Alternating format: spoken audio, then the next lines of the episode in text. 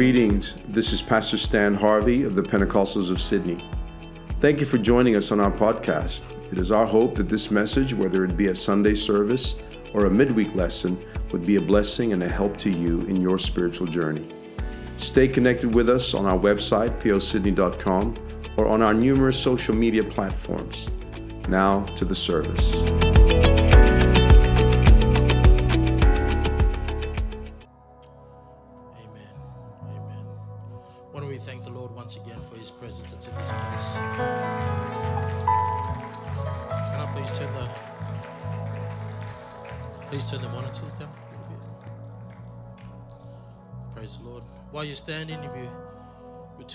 Bibles, Second Kings chapter 7. Thank you, music team. As you're looking for that scripture, I just want to give honor to to Pastor Harvey, who's uh, in Europe at the moment, ministering over there. Um, appreciate his leadership and just investing in. Um, I'll still, I'll still say young leaders. I'll I'll fall in that category because I'm younger than him. But uh, uh, I give honor to him, and it's uh, just great to be in the house of God. We were really blessed in the 915 service from a word from um, Brother Greg Wilmot, and um, I believe the Lord's just going to continue along those lines. And so, Second Kings, chapter seven. We're going to start at verse three down to eleven. Just a quick uh, bit of context. I'll explain more about it later. But the Syrian army had encamped around Samaria and they had cut off supplies leading into the city, which caused a great famine in the land. And, uh, and this is where we're going to pick up um, the story. Is during this famine. Second Kings chapter 7, verse 3, once again, written from the New King James Version. He says, Now there were four leprous men at the entrance of the gate. And they said to one another, Why are we sitting here until we die? If we say we will enter the city, the famine is in the city, and we shall die there. And if we sit here, we die also. Now, therefore, come, let us surrender to the army of the Syrians. If they keep us alive, we shall live, and if they kill us, we shall only die. And they arose at twilight. Everyone say twilight.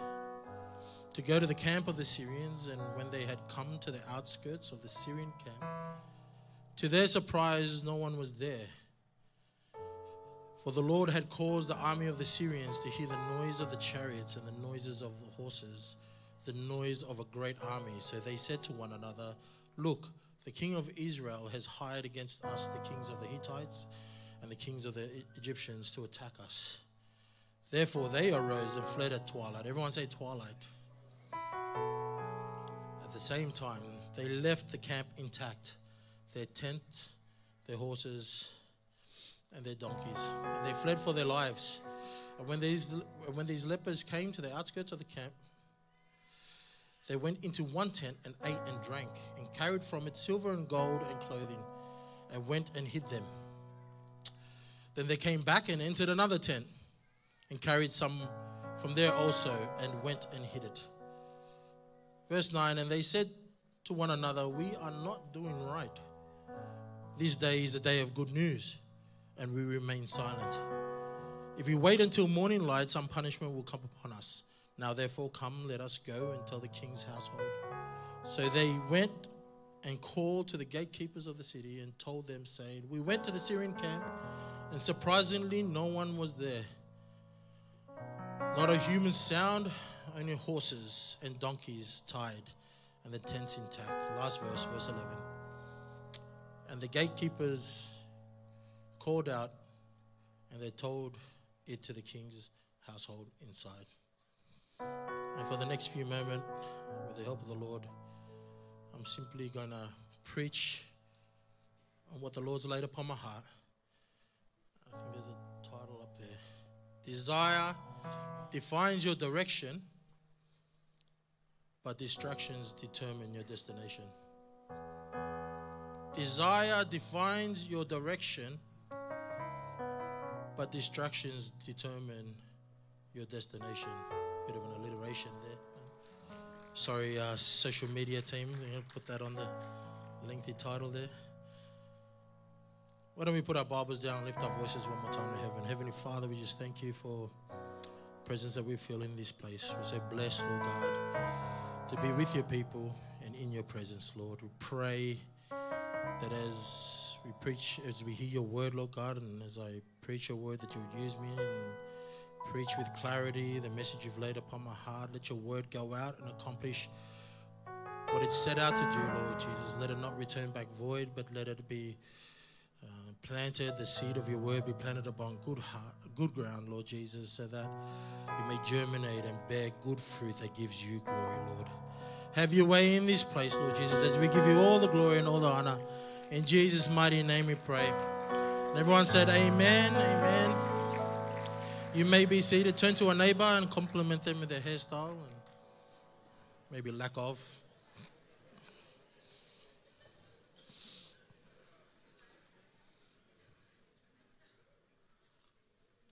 Desire defines your direction, but distractions determine your destination. Many of you may have heard the story of uh, Aron Lee Ralston. And if you don't remember the name, you may definitely remember the, the, his testimony. In fact, his story has become the premise of many sermons. And I know that his story has um, already been shared uh, behind this pulpit uh, once or twice before. Yet, it is such a powerful illustration of determination that you cannot help but uh, draw life lessons from it. Um, forgive me if you have a weak stomach. Hopefully, you've had breakfast before I get into this intro. Born October 27, 1975, Aron Lee Ralston was a, a mechanical engineer and a uh, mountain climbing enthusiast. In April 2002, 27 uh, Aron embarked on a hike through Blue John Canyon in eastern Utah. What was supposed to be an eight hour journey turned into a 127 hour nightmare. While scrambling through uh, a narrow section of the canyon, uh, Ralston dislodged a 363 kilo boulder, which unfortunately pinned and crushed his arm against the canyon wall, 32 kilometers away from the nearest road. Ralston describes that he tried to, to free himself with great frustration, but realized after an hour that the only way he was going to survive was, his, was if he cut off his own arm. You see, Ralston had not informed anyone about his hike. Uh, and that was compounded by the fact that he left his phone in the car. No one knew he was there, and the chances of anyone finding him, let alone intentionally search for him were extremely slim. The only way to survive was to amputate his own arm. But even if Ralston could muster up the courage to sacrifice his arm, all he had at his disposal was a blunt 50 millimeter knife and that you would struggle to cut a loaf of bread with. There was no chance he would be able to cut through the bone in order to free himself. Reserved to the fact that he was going to die in this canyon, Ralston began carving messages in the canyon wall to his family for when his body would eventually be found. He carved his name, date, a date of birth, and his presumed date of death. On the sixth day, he woke up and realized that his arm was beginning to decompose. I apologize. There's a there's a godly message here somewhere. All right, it's not a script to a horror movie, but um, so he realized that if he could talk his arm hard enough, that he could break his bones, therefore not needing to cut through them. Which he did, and an hour later, using that blunt knife and a pair of pliers, amputated his arm and hiked another 10 kilometers before he found help. That's how it was, the whole writing this message. But believe it or not, this is not the only example of such great courage. Another example is no, nah, I'm not going to do that to you, but Jonathan Metz, John Hart, Al Hill are all individuals that also found themselves in life threatening situations, and they too had to amputate limbs. The story of Ralston, among others, is one shared around the world and is an example of great determination. But this story is not only an illustration of sheer courage, but it also highlights what you are capable of when you only have two options life or death. Stay here and die, or amputate the arm and possibly survive. At this moment, Ralston was not sitting there regretting whether he should have studied medicine instead of engineering. He wasn't concerned about whether or not he should have gone hiking that day. He was not wondering whether or not he left the iron on before he left the house. The only two realities that he was facing that day was either dying in the canyon or surviving to live another day. See, Ralston could have been struggling with, with his relationships, his personal relationship, or on the verge of a promotion, or he may have been facing financial difficulties. I do not know what Aron Lee Ralston's personal life was like at the time of his accident. One thing I am fairly confident about is that none of that was even remotely important when put in perspective of life and death. Can I get an amen? The portion of scripture that we, we read picks up after Ben Hadad, the king of Syria, leads his army to Samaria in pursuit of the Israelites and their king. They surrounded the city and cut off any supplies from entering a great famine had engulfed Samaria.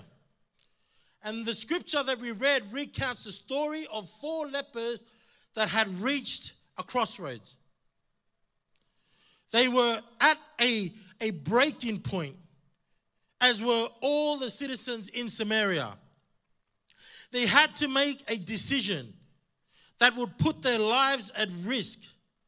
But the only other option was death not very appealing, these decisions.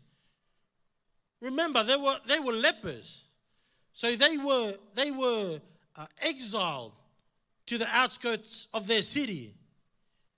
That's why they said, stay here and die. We can either go into the city and die, or we can go into the Syrian camp, maybe live, most, most likely die.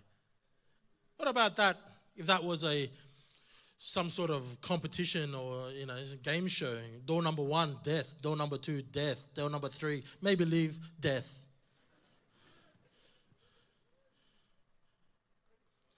And as I meditated upon this scripture, I began to and began to prepare this message. I was I was overwhelmed by all these spiritual applications of these texts. You see, the famine was that bad in Samaria that people were paying top dollar for doves droppings and donkeys' heads, which were as an which was an abomination for them to eat anyway. But that's how desperate they were. They were so desperate that they were boiling their own children to eat. I promise that's the last gross imagery. Actually, I don't promise. I don't know what's in the rest of my notes, but we often highlight that the lepers had to make a move, and we always tend to focus on them heading to the Syrian camp. But the state of Samaria reminded me of the decaying arm of Aron Ralston.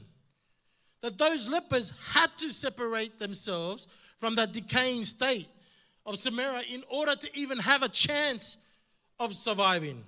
And I'm simply here to remind someone that only you know if there's anything attached to your life that is causing you to spiritually decay and decompose. Amen. Only you know what other things in your life that is holding you back. And I've shared this testimony before, and I'm always a bit um, wary about sharing this testimony, but you kind of encouraged me in your message this morning, bro. But 2000 and between 2006 to 2008, for two years, I found myself in the wilderness in the world.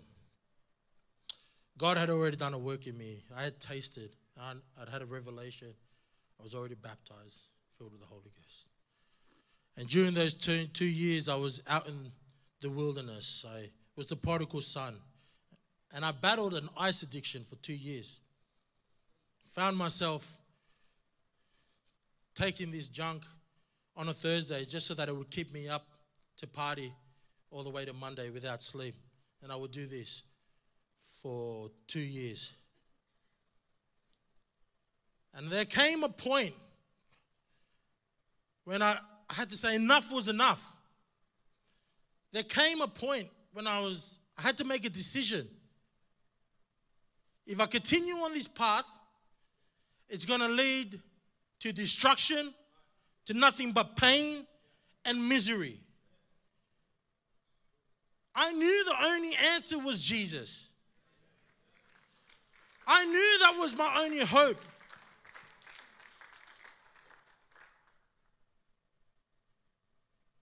But my first decision wasn't to come back to God. You know what my first decision was? To sever the relationships. I had to cut the arm off first. I wasn't, it wasn't my immediate thought to come back to church the next Sunday. That wasn't it. My immediate thought that if I want my situation to change, I have to sever some relationships to even give myself an opportunity to survive. And I'd done that, and that was a rough period because some of them were my close friends. And they felt like I was judging them. No, I was making a decision for myself. But I knew that I had to cut off some relationships that was affecting me. See, Matthew 5 28 and 30 it says, But I say unto you that whosoever looketh on a woman to lust after her hath committed adultery with her already in his heart. And if thy right eye offend thee, pluck it out and cast it from thee. For it is profitable for thee that one of thy members should perish, and not that thy whole body should be cast into hell. Verse 30 And if thy right hand offend thee, cut it off and cast it from thee. For it is profitable, profitable for thee that one of thy members should perish, and not that thy whole body should be cast into hell. Now, I'm not telling everybody go out and start amputating their arms and whatever and pluck out your own eyes. We can pray for you. There's prayers for that. You got prayer. we can fast. Let's fast and pray first, all right, before you start mutilating yourself. Um, but the eternal truth and the importance of separation is what Jesus is trying to highlight. Separating ourselves, amen separating ourselves from maybe that toxic relationship, or maybe it's that job that is holding us back. If you know that there are things in your life that is going to stop you from giving God glory, then we need to cut it off. Amen. We need to cut it off this morning. These four lepers were faced with these two options life or death. And when you strip back reality of our existence, these are the only two options that we have. Choose a road that leads to Jesus and eternal life, or a road that leads to destruction and eternal damnation. See, these were these were four lepers prior to the to the famine. They didn't live a life worth desiring anyway. Because of the, the, because of the leprosy, they would have been treated as outcasts. That's why at the beginning of the scripture that we read, they were at the gate. My goodness, even in the middle of a famine, the lepers aren't still allowed in the city. And you must be really neglected. They were shunned, ignored, even avoided by society. They were unclean. So they could not engage with their community like a regular citizen. They would have nothing to their name, so to speak. You would think, why are you trying to survive? Why? What have you got to live for? Why would they even want to try to survive to then return back to a life of judgment? Because life always trumps death. Life always trumps death. And I submit to you today that spiritually pursuing a life with Jesus, amen, is worth pushing through all the noise of our world today. Living a life dedicated to the things of God is worth removing all the distractions in our life, amen. Living a life in, with Jesus Christ is worth giving up all the things of the world and pursuing after the will of God. Amen. There is nothing that can compare to the promises of God. There is nothing that can compare to the blessings of our Lord Jesus Christ. There's nothing that can compare to eternity with Jesus. See, the lepers, just like Ralston, they weren't focused on their current state and their physical condition. They were focused on what they could have a chance to live, a chance at life. And that's what we have today a chance at eternal life because Jesus is in the place today. Yes, we need to work. I understand that, unfortunately, Adam. We need to work. We need to work, yes. I understand. I love my job. I love my job. I do. But we don't need all the unnecessary things that that that consume that we get consumed with. Amen. That social status doesn't matter, young people. That promotion doesn't matter. All those material things doesn't matter. Praise God if you if you get all those things, but what does it profit a man if you gain the whole world and lose his own soul, I'm here to declare and encourage someone nothing is worth exchanging your salvation for in this world. This world will try to distract you. Distractions. Distractions would lead you away from the destination that you desire to head in this morning. Amen. The only thing worth pursuing is eternity with our Lord Jesus Christ. I don't know what distractions are hindering you from fulfilling your purpose. You know what it is. I'm not going to sit here and prophesy and call out each individual by names.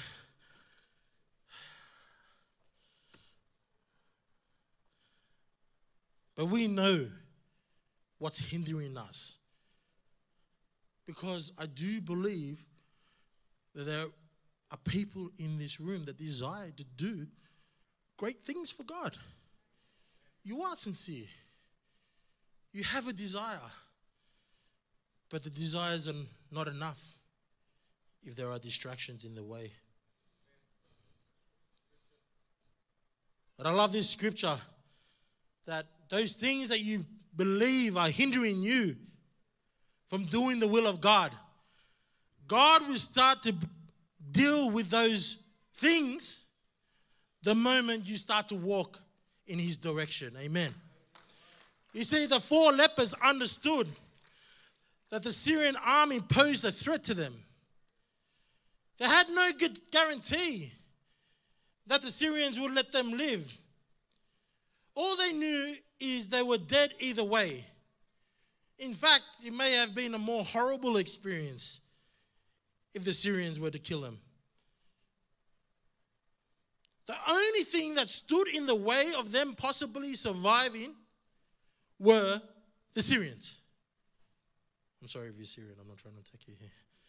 The Bible say that at the same time, the four lepers decide to begin their, their, their journey to the Syrian camp. And it was at the same time, at twilight, the same moment that they decided to head towards the camp, was the same time that God made the Syrians hear a sound of a great army approach them. In their fear, they immediately fled, leaving everything behind them. If only that we would realize all the things that we come up with that we believe disqualifies us from doing the will of God. Oh, I, I can never, I can never teach that Bible study because I don't know enough of, of His Word. Oh, I, I can't pray that person through to the gift of the Holy Ghost because I'm not confident. Enough. Oh, I, I can't preach that sermon uh, because I fear public speaking, or I can never be a pastor because. Uh, I, I feel incapable or inadequate. I'm here to simply encourage someone that just begin to walk towards Jesus. Begin to walk towards the Lord because He is already making a way for you. He's already planning situations to plant you in to develop those aspects in your life. When you say, "Oh, I can, I can never preach," I'm, I feel public uh, speaking, and then all of a sudden you get a, a, a, message from Brother George. Can you share a five ten minute testimony with the men? Oh, I feel sharing um, to someone the gospel, and then all of a sudden you get a phone call from a friend uh, that you haven't spoken to in 15 years, and they start to share to you about their journey with God, and they want to ask you questions about your faith. God is making a way for you as you continue to walk in His direction. He is already doing the work and in creating, creating an environment for you to thrive in.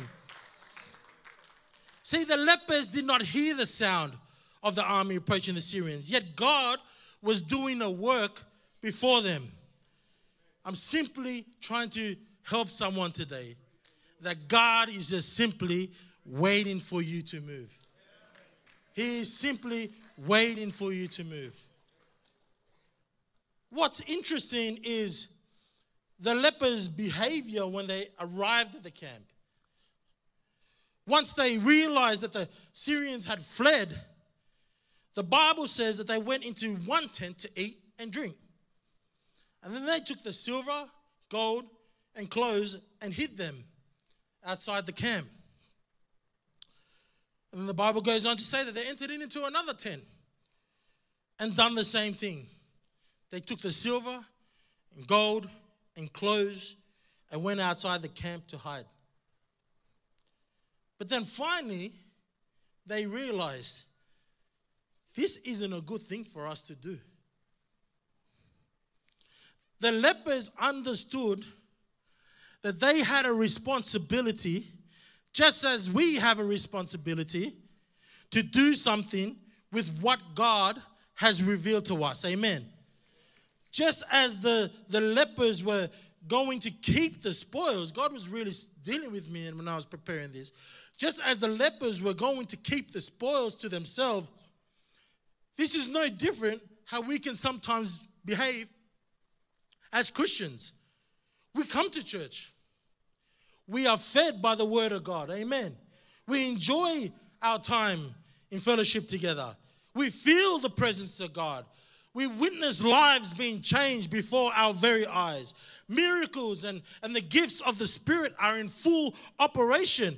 We receive strength and direction and a newfound revelation we always receive from the Lord. And the truth that we have is literal treasure that we have been given, but it is also treasure that we hide in our hearts when we leave this place. Waiting to come back next Sunday and receive more treasure, only to hide it again in our hearts when we go back into this world and during the week.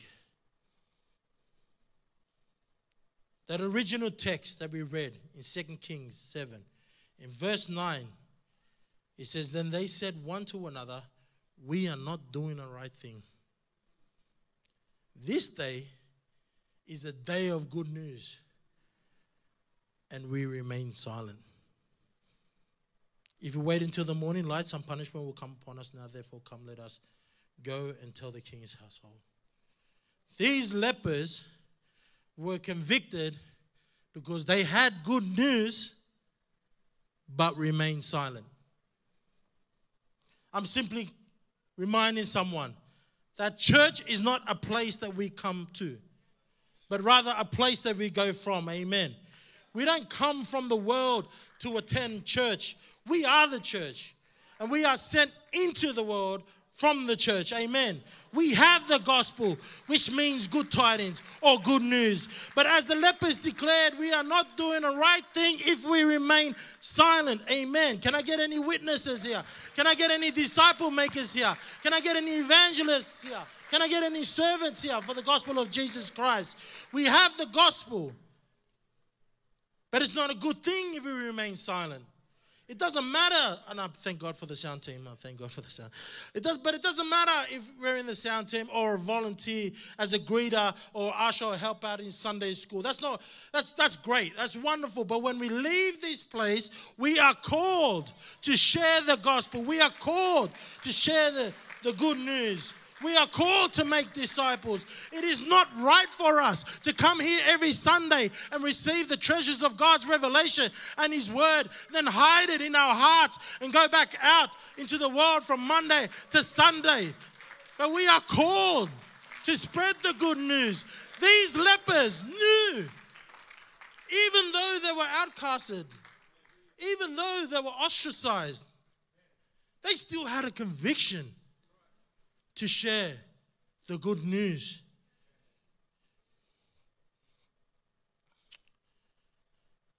So I could, if I could invite the music team, come up as I come, my first close. What amazes me about this story is that is how the lepers felt that responsibility and the burden of that responsibility. To deliver the good news to people and a society that did not care about them at all. Can you imagine that? Can you imagine how much grace you've got to have? You know, how much compassion that the people that have literally abandoned you and exiled you to the outskirts of the city you're unclean. You're filthy. You're dirty. Don't come near us. Yet they still went back there. They still went back and reached out to them. I wonder if someone else had found the Syrian camp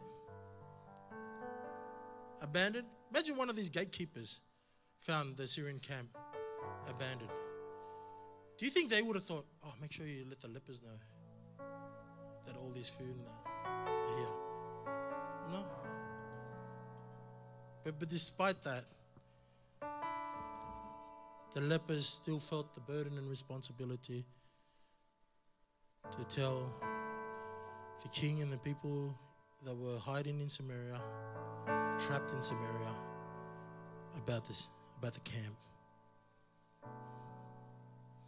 It would have been easy and even understandable if the lepers were like, No thanks. I remember how you treated me. Why would I want to help you? But they were convicted by the simple truth we have good news, and it's not right for us to stay silent. We have good news. Amen. We have the gospel. We have the truth of the death, burial, and resurrection of Jesus Christ. Amen. Jesus isn't in some tomb somewhere. Our King is risen and He's in the place this morning. He's in the place today. Amen. We serve a risen King, and because of that, we are victorious. We can walk in the power of Jesus' name and in the anointing of His word. We have the gospel, we have the truth. It is not right for us to stay silent.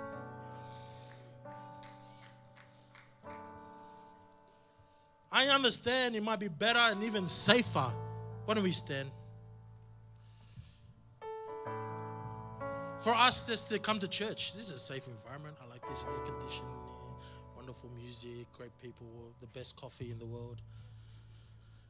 It's great. They're persecuting Christians. They're like attacking Christians. Why would I want to do that? Come here. Everyone loves me. Go out there and be persecuted for our faith. We do it because we have the gospel and it's not right for us to stay silent. It's not right for us to stay silent. John 15 and 20, Jesus reminds us Remember the word that I said unto you, the servant is not greater than his Lord. If they have persecuted me, they will also persecute you. If they have kept my saying, they will keep yours also. Might as well get used to it. Jesus has prophesied it. We are going to be challenged and attacked for our faith. But there is a world out there that is dying. There is a world out there that need to know that there's a God that loves them, that died for their sins.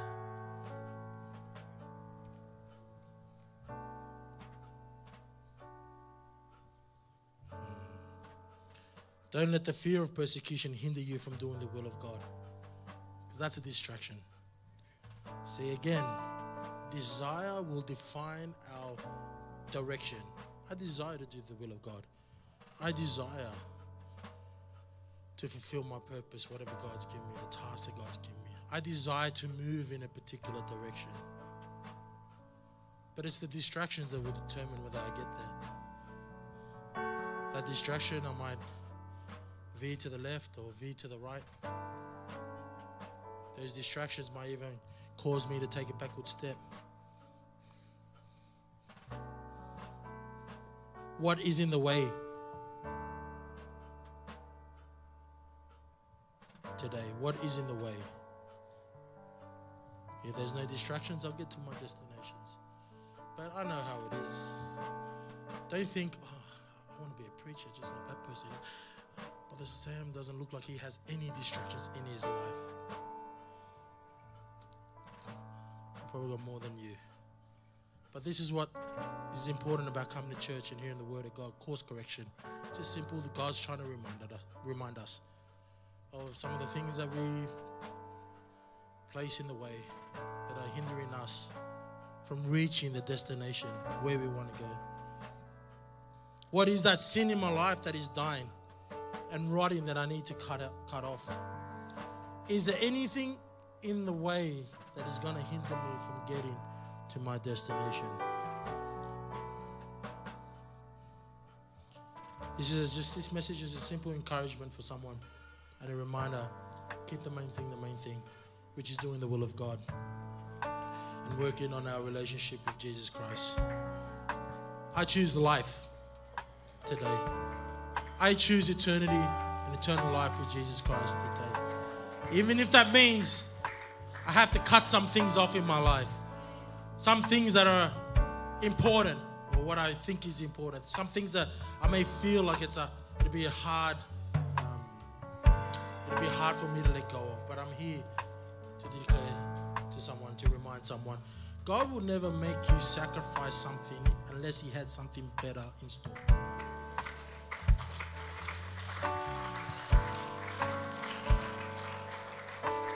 Every eye closed and every head bowed, let us lift our voices. Heavenly Father, we just thank you for your word, Lord Jesus.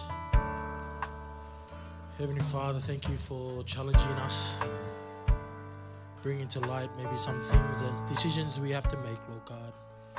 Some things we have to do, Lord God, and let go of just in order, Lord God, to, to live a life for you, Lord Jesus.